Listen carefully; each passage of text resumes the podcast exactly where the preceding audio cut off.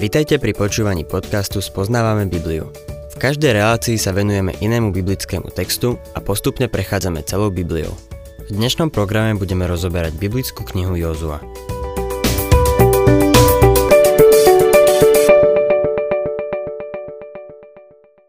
Milí poslucháči, Jozua prevzal velenie. Nebola to z jeho strany opovážlivosť. Urobil to s istotou. Podujal sa na to, lebo ho o to požiadal Boh. Boh povedal Mojžišovi, že bude s ním. Keď sa Mojžiš po rokoch strávených v Midiansku vrátil do Egypta, bál sa, ale Boh mu povedal. Exodus 4. kapitola 12. verš. Teraz choď, ja ti pomôžem hovoriť a poučím ťa, čo máš povedať. Toto je Božia metóda. Keď v temných a ťažkých časoch povolal Jeremiáša, povedal – Jeremiáš 1. kapitola 19. verš. Budú proti tebe bojovať, ale nepremôžu ťa, lebo ja som s tebou, znie výrok hospodina, aby som ťa zachránil. Potrebujeme presvedčenie a odvahu, o ktorej píše písateľ listu Hebrejom v 13. kapitole 6. verši. Preto smelo môžeme hovoriť, pán mi pomáha, nebudem sa báť. Čože mi môže urobiť človek? Keď Dávid vyslovil tieto citované slova v Žalme 118, 6. verši, odvrátil svoju myseľ a srdce od toho, čo je viditeľné a upriemil sa na to, čo je neviditeľné.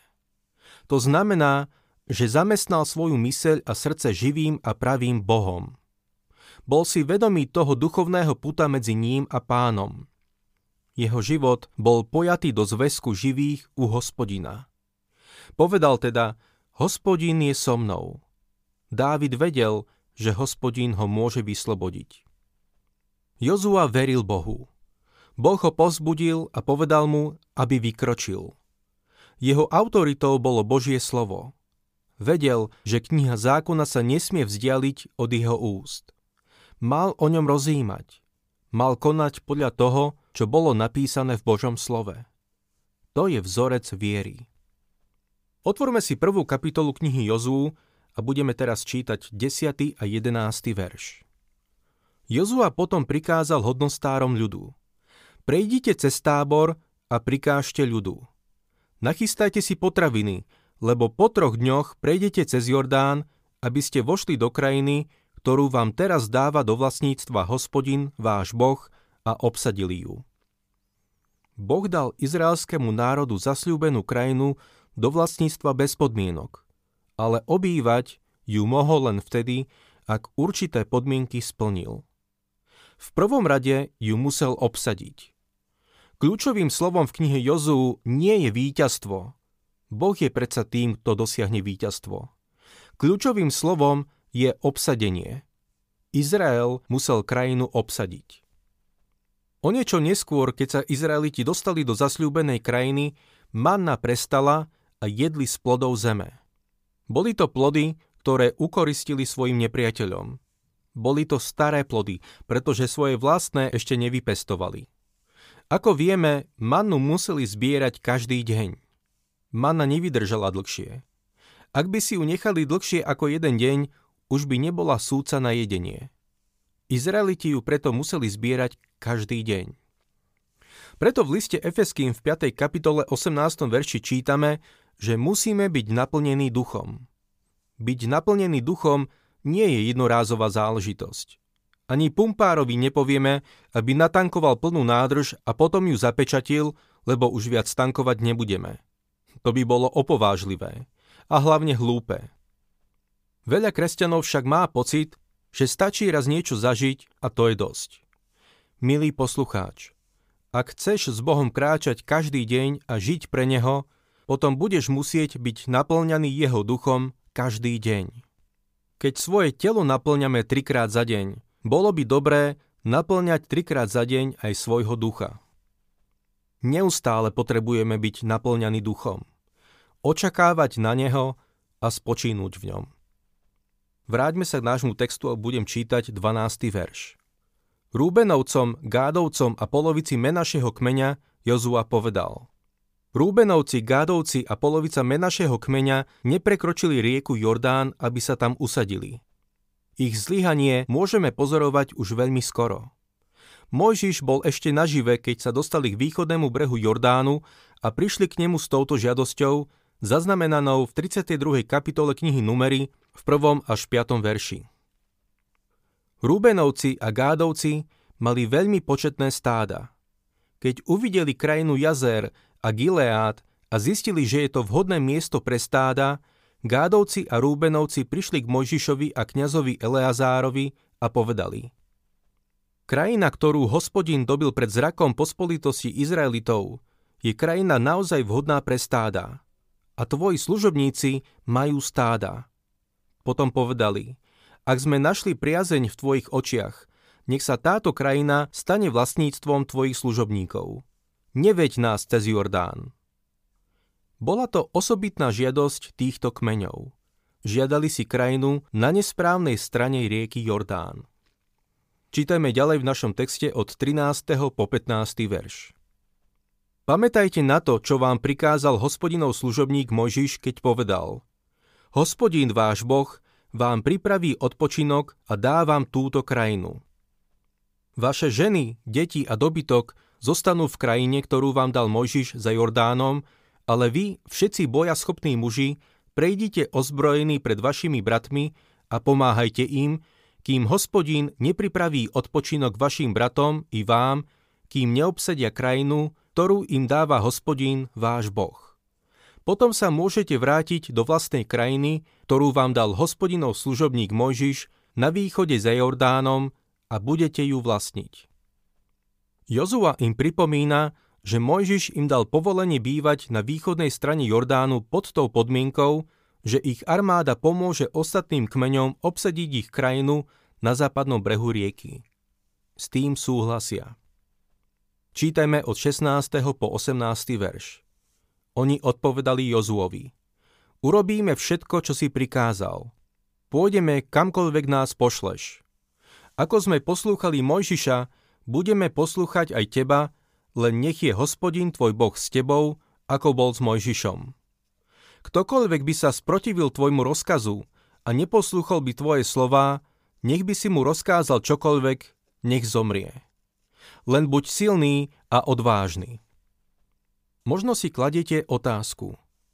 A čo je na tom zlé, že chceli bývať na východnej strane Jordánu? Bolo to tak dôležité, aby prekročili Jordán? Nie je varí východný breh rieky Jordán súčasťou zasľúbenej krajiny?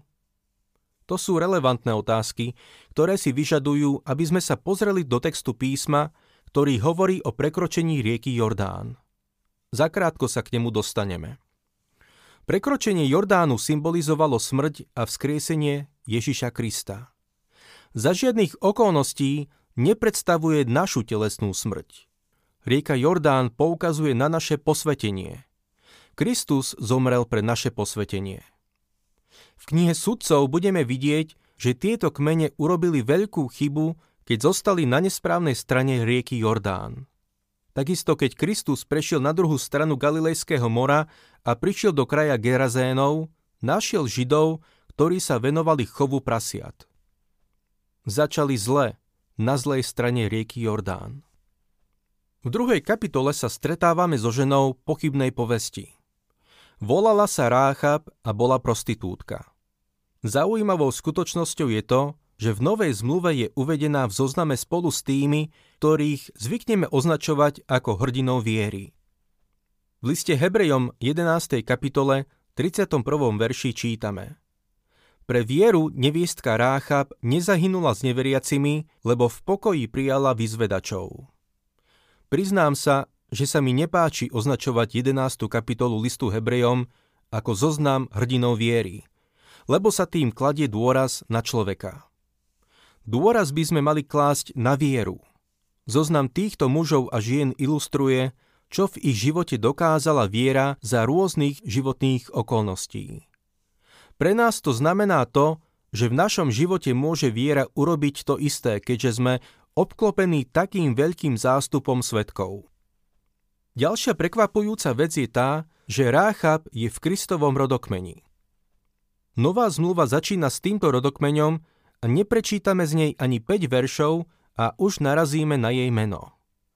Ako sa dostala do Kristovho rodokmeňa? dostala sa doň vierou. Ako teda vidíme, kapitola, ktorú máme pred sebou, uvádza pozoruhodnú ženu. Jozua, 2. kapitola, 1. verš. Jozua, syn Núna, poslal tajne zo Šitímu dvoch vyzvedačov s poverením. Chodte a obzrite si krajinu i Jericho. Oni odišli, vošli do domu neviestky menom Ráchab a tam sa zložili. Jozua vyslal dvoch vyzvedačov. Možno si pomyslíte, že to bola chyba. Predtým sme čítali o vyslaní vyzvedačov, aby preskúmali, či by mohli krajinu obsadiť. Týchto však Jozua nevyslal preto, aby zistili, či ju môžu obsadiť, ale aby zistili najlepší spôsob, ako do nej vojsť. Zámer je úplne iný. Ráchab, obyvateľka Jericha, ich prichýlila vo svojej domácnosti.